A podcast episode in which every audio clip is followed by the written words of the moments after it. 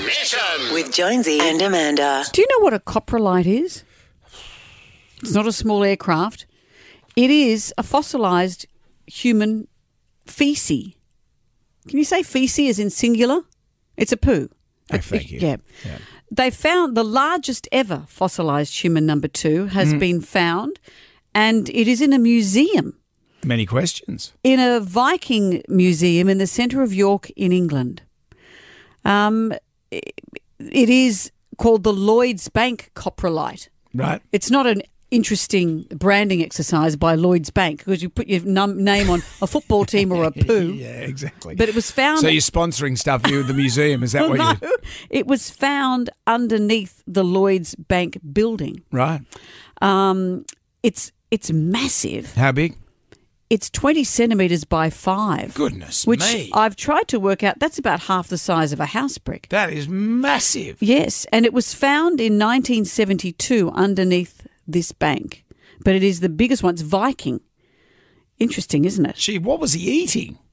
He or she, Brendan. Oh. How do you know it was a he? This is not a Women forum. were Vikings too and went to the toilet. Okay.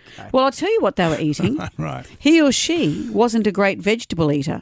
Instead of living on large amounts of meat and grains, oh, instead they lived on large amounts of, this person did, meat and grains like bran, although f- fruit stones, nutshells, and other stools containing matters from vegetables such as leeks were found at the same site. But this really big one, this person only liked the meat.